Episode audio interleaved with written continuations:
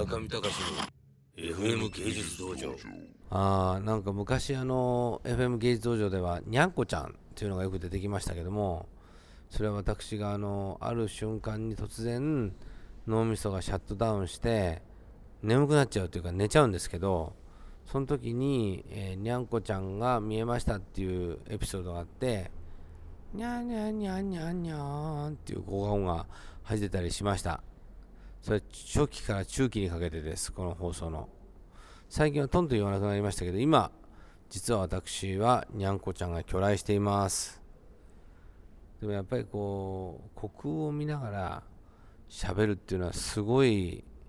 あの不自然なことだと思います。そういえばあの大泉洋さんは最近水曜どうでしょうやってんでしょうかね。で、えーただそれだけ思いついたので 行ってみましたえっと、眼畜のある話、うーん、ちょっと思いつきません、今は。ね、ね、そんな感じで、えー結構、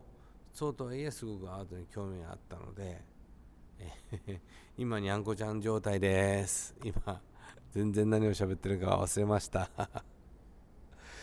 えーそんなこんなのにゃんこちゃん状態が続いている村上隆の FM 芸術道場。えー久々ににゃんこちゃんの登場する、えー一人語りをやってみました。from、えー海外機三好スタジオでした。えー三好スタジオでは締め切りがあと、えー4日5日と迫る中、本当に多くの作品が今完成に向けて約、えー30名のアシスタントとともに完成に向かって走っています。僕も久々にスタジオの中を走り回って指示を出しをしているというまあ作家冥利に尽きるような状況ですけれどもそんな中ギリギリになってでも録音したものがなかったのでこんな状況の中で一人語りをしていたらいつの間にかにゃんこちゃんが巨来して何を言ってるか分かんなくなった。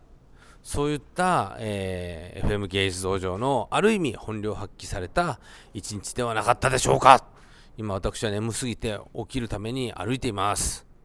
埼玉県の三芳町にあるスタジオで歩いています。もう本当にスタジオの中を巡るとあれやこれやと腹が立つことばかりです。でもしょうがない。これがまあ私の人生であり私が選んだ道であるということはまあしょうがないことです。ということで、えー何言ってるかわからないので今日はこれで終わりにします。村上隆の FM 芸術道場。面白くなかったかもしれませんけれども私本人は今作家として自分の言うのもなんですが結構脂が乗ってきてると思います。僕が20年ぐらい前に夢見た作品が今出来上がってきている。やっと技術と僕の中のマインドそして、えースタジオが熟成してきた証拠だと思います。だいたい熟成してくると崩壊してくるんですけれども次の崩壊時にはまた新しい何かができると思いますけども今はそんな感じで非常に気持ちよく作品を作り続けている村上隆でした。村上隆の FM 芸術道場。